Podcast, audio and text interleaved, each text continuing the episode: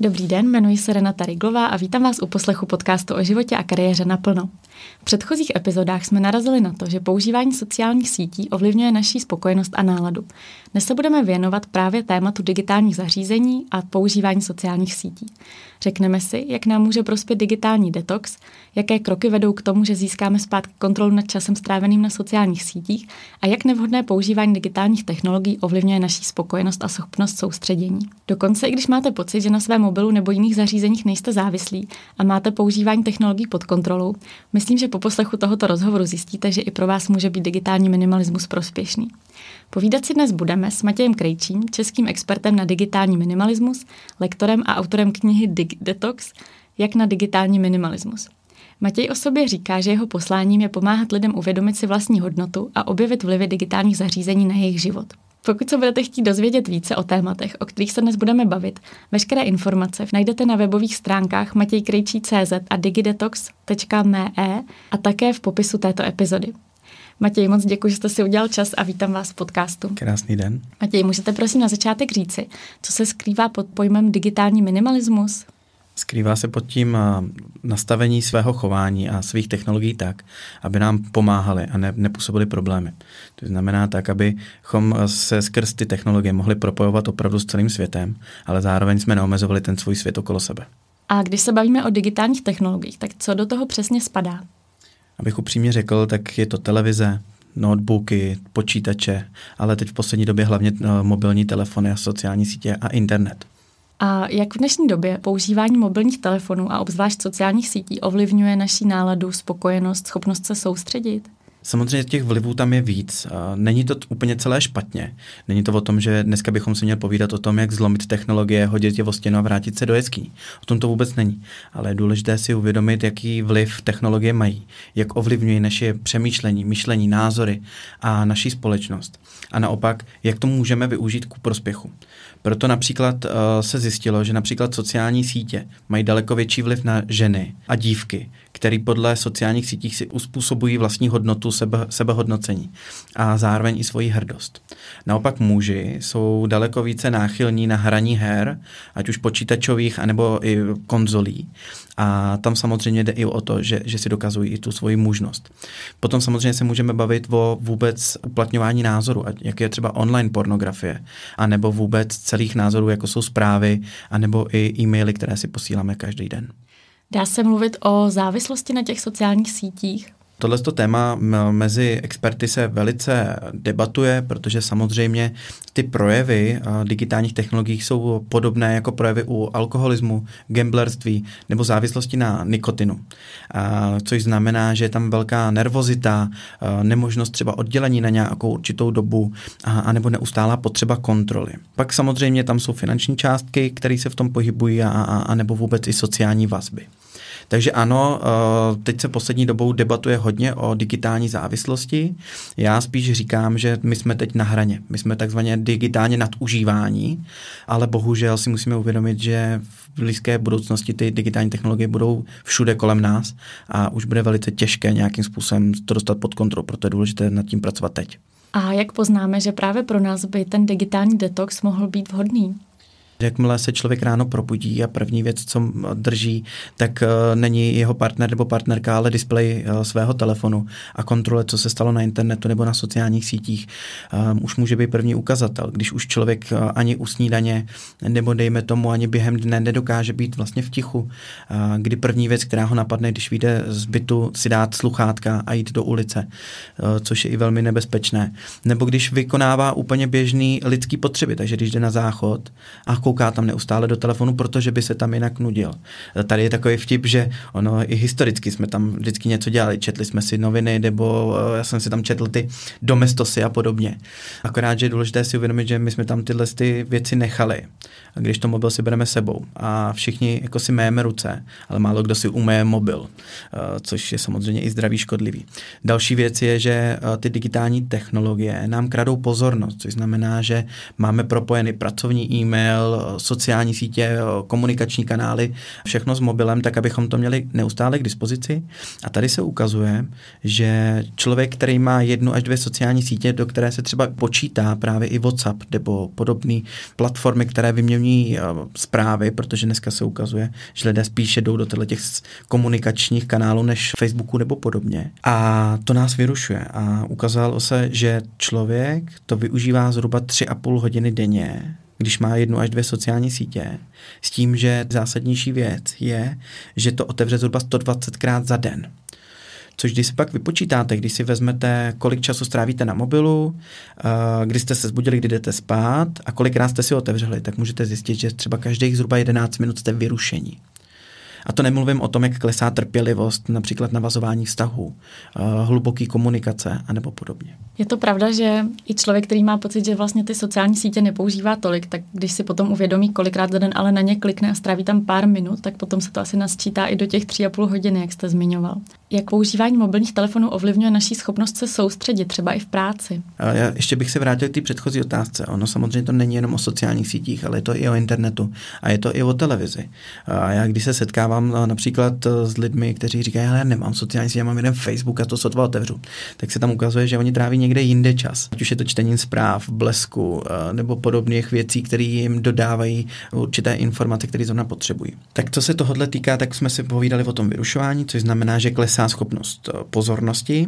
Eh, další věc je to, že eh, se ukazuje, mnohé výzkumy ukazují i na kreativitu, že hodně častokrát klesá, protože samozřejmě ten náš mozek funguje tak, že on se nerad trošku nudí a hledá si tu zábavu. A jelikož tu zábavu pak hledáme častokrát v těch mobilních zařízeních, ať už je to tablet nebo cokoliv, tak najednou tam není prostor pro takovou tu kreativní nudu, kterou nazývám. Protože ten mobil nám může sloužit jako nástroj, ale jakmile my jedeme například v MHD a teď sedíme a říkáme si, ježíš, co bych dělal, tak vezmeme ten mobil. Tak vlastně si zavíráme tuhle tu kreativní díru, která by mohla být. Mnoho lidí to může znát takový případ, který se děje denodenně. Tak jste v práci, přemýšlíte nad nějakým problémem a když zabouchnete dveře, odejdete z práce a teď jenom se tak procházíte, tak najednou ten výsledek vám přijde na mysl. A to je podobně. Akorát, že jakmile máme neustále zaměstnanou tu svoji pozornost, tak tam nemáme tuhle tu škvírku. A to je ten problém. Další věc je trpělivost. Jelikož jsme zvyklí, že v dnešní době nám všechno přichází hned.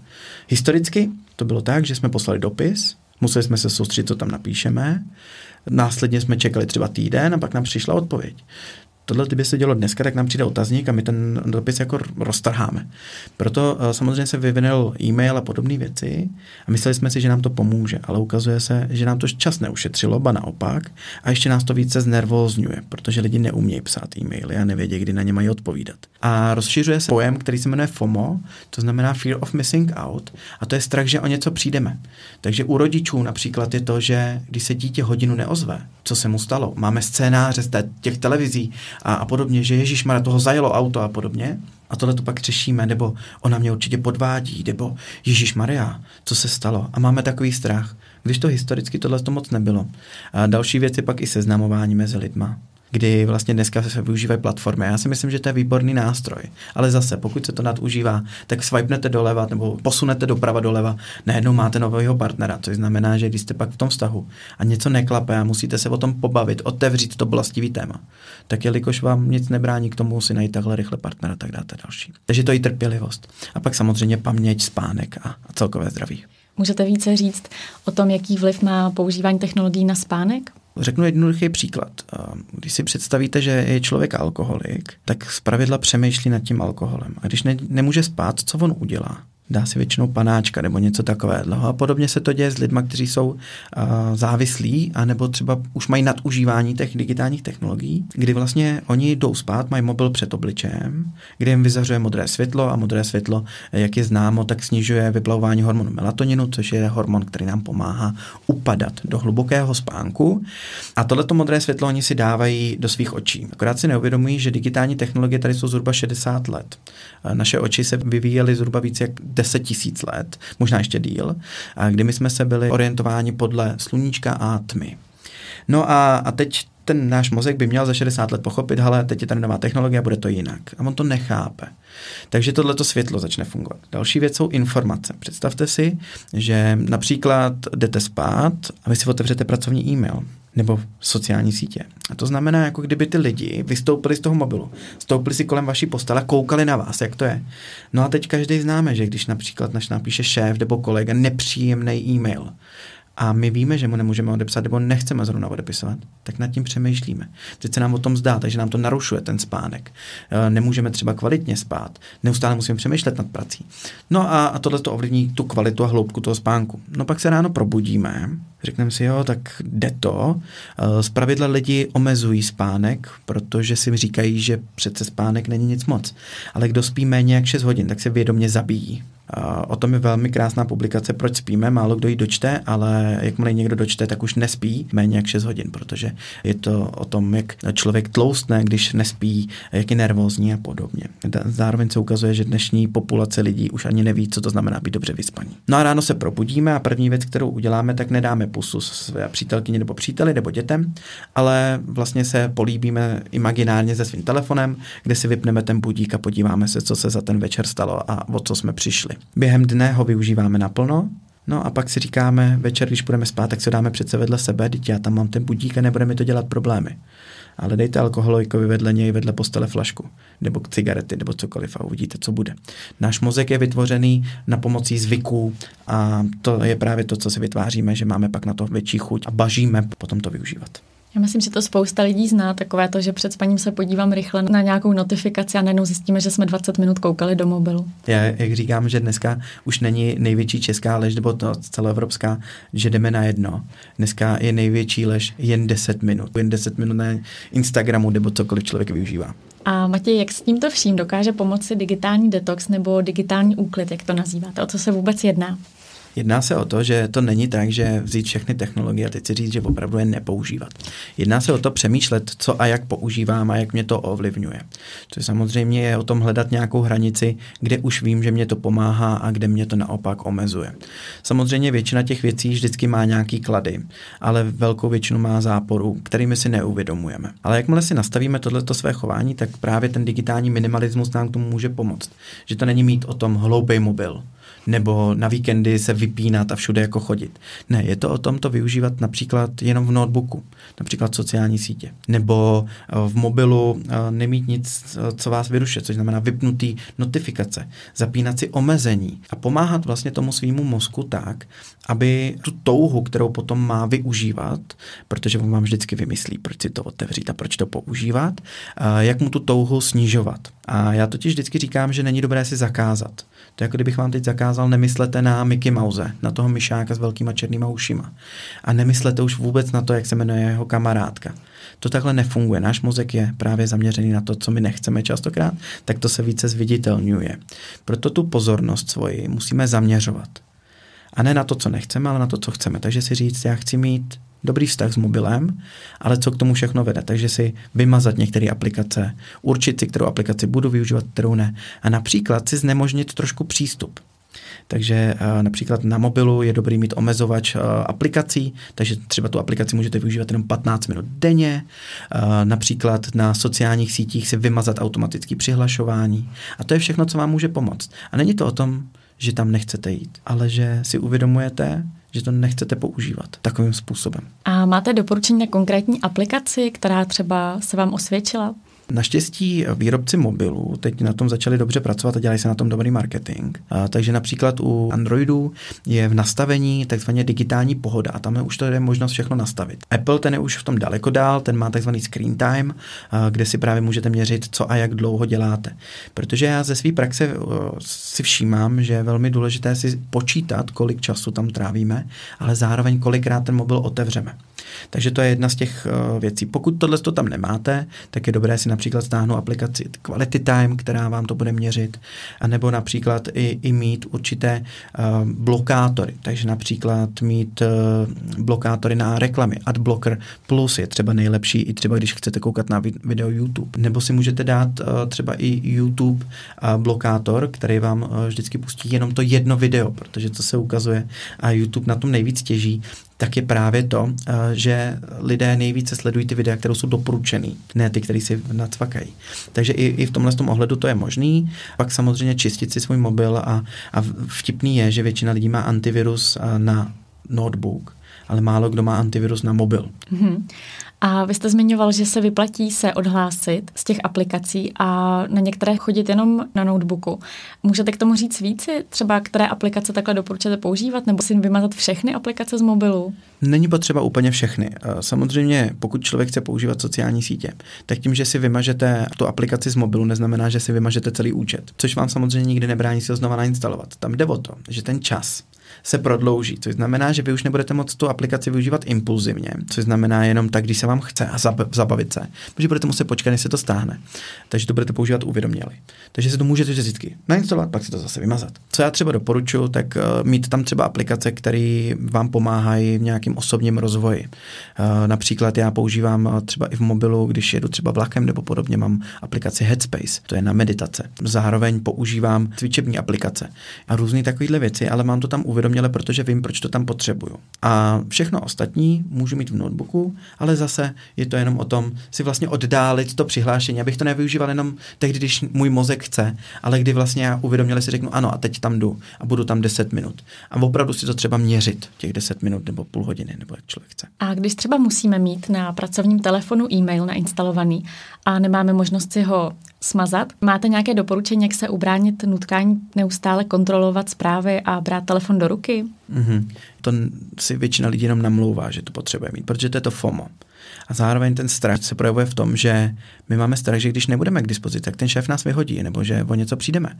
Ale za, zapomínáme na to, že historicky, když jsme pracovali, tak jsme pracovali na počítači nebo pracovali jsme v tom kanceláři, zabouchli jsme dveře a od té doby jsme odpočívali. Dneska, jakmile máme tohleto všechno v mobilu, tak už vlastně neodpočíváme. A neustále jsme pod mírnou hladinou stresu. To znamená, že nás dokáže cokoliv vytočit, eh, neustále přemýšlíme častokrát na tou prací a nedokáže náš ten mozek odpočívat. Já to ukazuju na tom, že když ptám lidí, kdy opravdu a skutečně odpočívají, tak se zjistí, že je to půlka pátku, pak je to celá sobota, pak je půlka neděle a pak je takzvaná ponděla. Ponděla znamená to, že už se připravuju na to, co bude další týden a bude ta práce a už se stresujeme. Takže samozřejmě tohle je jedna z těch variancí uvědomit to, že nemusím být k dispozici. A pokud člověk něco opravdu potřebuje, tak buď to, ať to vyřídí v té pracovní dobu. A pokud to nestíhá v pracovní době, tak by měl zapřemýšlet nad svým time managementem. Protože vždycky si musíme uvědomit, kdo je priorita, jestli jsem priorita já nebo všichni ostatní. Pokud ale už víte, že prostě musíte být k dispozici, tak doporučuji si ze svého mobilního telefonu udělat pevnou linku, což znamená dát mu jedno jeho místo, kde prostě bude. Určit si, kdy už mobil brát do ruky nebudete a kdy už i ani pracovní e-mail otevírat nebudete. Protože i historicky bylo to, že když jste měli pevnou linku, tak vám nikdo nemohl zavolat po 6 hodině. A když už zavolal, tak se omluvil a bylo to velmi opravdu důležité ve většině případů. A, tohle to si myslím, že je důležité si i uvědomit. A já tomu nazývám takzvaně digitální etiketou. A tohle je právě i část toho digitálního minimalismu, kde učím lidi si uvědomovat, že na záchod ten mobil opravdu nepotřebují. Že v kanceláři by měla být nějaká digitální etiketa psaní e-mailu nebo vytváření porad, ale stejně tak i vytváření domácího prostředí, což třeba teď i v době karantén bylo náročné. Myslíte, že tedy takhle si člověk může sám začít nastavovat hranice v tom svém životě, když večer přestane odepisovat na e-maily do pěti minut a potom to může mít nějaké příznivé dopady na jeho život? Velmi, protože uh, mnoho lidí si myslí, že je nenahraditelných a díky tomu, že se takhle odprostí, tak samozřejmě zjistí, že jsou nahraditelní a můžou mít větší pokoru. Další věc je to, že určování těch hranic jim pomůže nejenom v osobním životě, ale samozřejmě v tom pracovním. A je potřeba si uvědomit, že pokud musím pracovat ještě i v 7 večer, tak je někdy špatně něco během dne. Takže si můžu daleko lépe určit ten svůj time management. A potom samozřejmě je to i o tom, že si potřebujeme uvědomit, že my už někomu nic nemusíme dokazovat. Já nevím, jestli jste někdy vyhrála závod, kde bylo více jak 2000 účastníků, což většina lidí si zapomíná. Ale my jsme nej, nejúspěšnější spermie svého otce, což znamená to, že my už nemusíme nikomu nic dokazovat a nemusíme tady žít ten život pro druhý. Uh, nebo v tom stylu, že já je musím obšťastnit. Jak já říkám, já nejsem čokoláda. Já nemusím dělat šťastný úplně všechny. Ale je to o tom si uvědomovat, že radost z té společné práce je opravdu zásadní. Já bych chtěl, aby tohle to vyznělo, že ta spolupráce je důležitá, ale zároveň my potřebujeme odpočívat a potřebujeme nacházet ten prostor pro tu kreativní nudu. A i, i to, že my potřebujeme vytvářet to společenství. A jakmile si člověk vytvoří tyhle ty hranice, tak samozřejmě ze začátku je to hodně těžký, uh, protože jsme si zvykli my a i šéf a i kolegové. Ale po čase najednou si uvědomíte, že ty priority jsou opravdu uh, jinde a začnete žít trošku ten život radostněji jednak, uh, protože budete mít větší hrdost, ale zároveň i efektivněji, že najednou zjistíte, že když třeba omezíte ty sociální pra- sítě nebo neustálý debatování na e-mailech, takový ten ping-pong, a kam půjdeme na vyber to ty, uh, půjdeme to tyhle ty restaurace nebo tyhle ty, a najednou budete dávat ty indicie, řeknete, uh, někdo vám napíše, půjdeme na oběd, řeknete, jasný, můžu, tady do té restaurace ve 12 hodin, můžeš? Ano, sejdeme se tam. Další věc je, že najednou i lidi se naučí, třeba jako u mě se naučili, že už mi volají, že ne, vědí, že nemám messenger v mobilu. A když něco potřebují, tak mi zavolají. Pro ty, kdo zjistili, že by se do digitálního minimalismu chtěli pustit a budou zažívat ještě tu úzkost z odloučení od telefonu, máte nějaké doporučení, jak, jak to, to překonat? Důležité je se nezavírat někde doma a nezoufat. Většinou tohle zmizí do jednoho až dvou dnů, tenhle ten pocit. Další věc je dostat se mezi lidi a dělat opravdu aktivity, které vám dělají radost. Takže znamená klidně pohyb, bavit se s lidma, objevovat vlastně kouzlo bez těch, technologií. Já samozřejmě nikdy nedoporučuju to, aby člověk vzal mobil a, a hnedka přestal. Já doporučuji, ať si najde hodinu denně nebo jenom 10 minut. Třeba ze psem, jít jenom bez mobilu. Další věc je, že když například pojedete MHD a nebudete koukat do mobilu a s někým se pobavíte, jste starší paní, nebo pomůžete někomu, nebo si všimnete, že uh, se něco stalo, tak můžete být daleko více platnější součástí té skupiny, daleko více než online prostředí. Krásná věc je i to, že když přestanete dávat mobil na stůl, tak se dostanete daleko větších hloubkových rozhovorů s tím druhým, než když tam ten mobil je. To, to je vyskoumané a, a i zjištěné. A proto je dobré se i zaměřit na to, že ta komunikace pak je daleko krásnější a zábavnější a daleko více se pamatuje. A já velmi rád vzpomínám na svoji prababičku a na ty rozhovory, které jsme měli. A, a já jsem i na jednu dobu zvědavej, až moje pradě, praděti uh, vlastně budou vzpomínat na to svý dětství, co si tam vlastně napíšou, nebo co si třeba řeknou, protože mně častokrát přijde, že my jsme ta jedna z posledních generací, který si užili přesně ten přerod a v tom je ta krása, že my jsme běhali ještě uh, po lesích a hráli jsme si na schovku. Uh, dneska už to tak není a samozřejmě otázkou, jestli i my jako rodiče nebo, uh, nebo rodiče celkově za to trošku nemůžeme, že jsme tak hodně opečovávatelský a až zároveň jako vedoucí se snažíme těm svým zaměstnancům být co nejvíce vstříc a zapomínáme na to, že potřebují i ten vlastní prostor. Vy jste zmínil, že se vyplatí nemít telefon na stole při konverzaci s někým nebo přídle. To je dnes bohužel hodně častý zlozvyk, že lidé se nechávají telefony nebo si fotí jídlo, a nebo když už se sejdou s kamarády, tak vlastně hlavní zábavou je nafotit to na sociální sítě. Takže i s tím to pomůže digitální minimalismus, že se od těchto vlivů odprostíme. Ano, eh, jak říkám, je to ta digitální etiketa. Přemýšlet nad tím, jestli když mám mobil na stole, jestli tomu druhému to nespůsobuje nějaké nutkání nebo, nebo nějaké nepříjemnosti. A samozřejmě eh, ty technologie jsou krásným nástrojem, ale neměly by být naším pánem. A měli bychom se učit, eh, že budou součástí našich životů, a to ve velké míře, to ještě větší, než máme teď, ale my se můžeme rozhodnout, je budeme používat a jak. A je dobré i ostatním říct, kde jsou ty hranice. Protože samozřejmě to je jako kdysi s kouřením. Taky se kdysi kouřilo v hospodách, ale díky tomu, že jsme si řekli, ale to není dobrý, že mi smrdí oblečení a, a že já kouřím pasivně, a tak choď si s tím klidně ven. A podobně si myslím, že dobré v budoucnu i s tím mobilem, že uh, se naučíme to, že nám je to nepříjemný a naučíme se to hlavně říkat, protože já když se dneska bavím s lidma a sednu si naproti něm, oni vytáhnou ten telefon a jim řeknu, eh, já bych si rád s tebou popovídal, bylo by možné ho dát prosím ze str- eh, do, do tašky nebo někde mimo, protože já jsem si uvědomil, že jsem závislý. A oni říkají, no co, a to dělají všichni. Já říkám, ano, ale eh, my nejsme všichni a já bych rád tebou věnoval opravdu ten tvůj čas. A když potom budeš koukat do toho mobilu, tak já prostě odejdu, protože radši budu trávit ten čas někde jinde. A ty lidi si to uvědomí. A uvědomují si, protože pak se o tom bavíme. Já říkám, ale jak se cítíš, když někdo kouká, píše si do mobilu během toho, co ty vyprávíš. A pak ti jenom dělá mm-hmm, mm-hmm, a po zhruba po hodině, kdy se pobavíte o tom samém, najednou ti řekne, a to si neříkal. Matěj, vy se věnujete lektorské činnosti na základních a středních školách. Jaký je váš názor na to, kdy umožnit dítěti používání mobilních telefonů nebo iPadů? Mm-hmm. To se tohle týká tak nejenom na středních a základních školách, samozřejmě je to část, kde ukazuju, jak sociální sítě si nastavit pro ty uh, mladé, protože oni je nevypnou. A kdy nastavit ten mobil? Důležité je, že já si myslím, že na první stupeň není vůbec, vůbec potřeba. Uh, výzkumy, které jsou na to vedeny, tak se ukazuje, že děti například do tří let uh, si nejvíce rozvíjí emocionální stránky, uh, komunikaci a, a vůbec jako za, zapadnutí do té skupiny.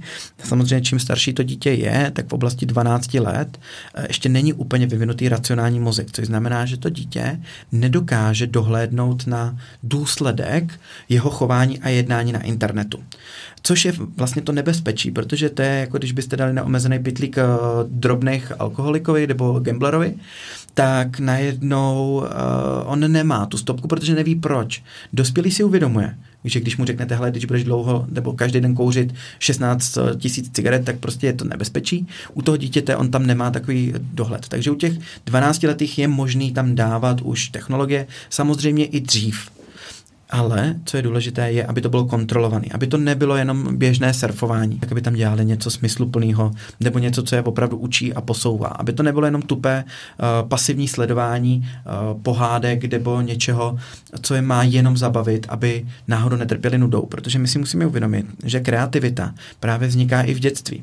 My jsme měli výhodu, že jsme si šli hrát na koberec uh, a tam jsme si hráli s autíčkama a, a pak uh, přišli počítače. Oni už jsou v té době, kdy veškerou jejich zábavu obstarává počítač, což znamená, že kdykoliv se nudí, tak na jedno kliknutí nebo na, jed, na dvě kliknutí dostanou zábavu. No jo, ale tu zábavu pak uh, dostávají konzumačně danou, což znamená, že například se podíváte na internet, nebo se podíváte na sociální sítě, nebo na všechno, tak je tam buď hodně masochismu, nebo vůbec nějakého lehkého porna, kdy každá reklama je skoro lehký porno, když se tak podíváme, sociální sítě podobně.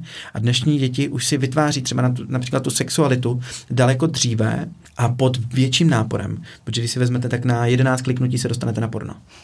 Je to o tom právě s tím dítětem o tom komunikovat a mít ho trošku pod kontrolou a bavit se, co tam dělá. A například mu tam dávat některé nástroje, teda, který ho posouvají a mít jenom omezenou dobu, třeba jenom na to surfování, třeba 20 minut bohatě stačí. Takže takhle. Do, takže ty omezený zhruba maximálně dvě hodiny denně. Dítě by mělo mít i jiné koníčky než jenom sociální sítě nebo internet, což znamená být v nějaké určité skupině a, a mělo by uh, co nejvíce aplikovat právě tu sociální vazbu a tu emocionalitu, protože samozřejmě digitální technologie v budoucnu eh, tohleto jako čl- lidi my budeme nahrazovat eh, právě, nebo vyplňovat tu digitální stránku právě tou emocionalitou a to, že dokážeme spojit ty věci dohromady, protože většinu věcí digitální technologie nahradí. Pokud někdo z posluchačů zjistil, že mu digitální detox může prospět, jak mu pomůže vaše kniha DigiDetox? Pomůže mu následně uh, tak, že já jsem tu knihu psal jako příručku a zároveň nástroj k pochopení. To znamená, že tam jsou jednak vědecké studie uh, s tím, že tam je od pochopení vlastního mozku a vlastního chování až po nástroje, co s tím konkrétně udělat. Takže jednak se čtenář dozví, jak jeho fun- mozek funguje, jeho zvyky, takže to může pak aplikovat nejenom na digitální závislost, ale na cokoliv ho bude bavit, ať už vytváření návyků nebo podobně. A zároveň je to i taková taková osobní příručka, kdy ten člověk si to vytváří pro sebe a už nepotřebuje častokrát nic okolo. Takže je to opravdu taková, takový terapeuticko, vědecko, psychologický sborník informací, tak aby to člověk mohl použít kdykoliv, jakkoliv pro sebe. Matěj, já bych se chtěla na závěr ještě zeptat, co by byl jeden krok, který byste si přál, aby každý posluchač udělal? Já bych chtěla, aby se někdy eh, ten posluchač zastavil a položil si otázku, že když už něco sledu na internetu, co mi tím dotyčný chce předat nebo říct. Aby se vytvořilo opravdu kritické myšlení na to, jestli mě ten člověk chce ovlivnit, nebo jestli mě chce vystrašit, nebo jenom mě chce něčím nabudit k tomu, abych měl větší nesnášenlivost vůči druhým. Tohle by bylo strašně krásné, kdybychom si uvědomili, protože následně pak by bylo méně uh, těch škodlivých aplikací, víc těch pozitivních a, a dobrých a zároveň takové menší nesnášenlivost nebo když to řeknu takhle, individualismus v té společnosti. Děkuji moc za krásný rozhovor. Taky moc krát děkuji a držím palce v dalších rozhovorech. Mějte se hezky. Děkuji moc, že jste si našli čas na poslech a budu se těšit zase za dva týdny u nové epizody. Naschledanou.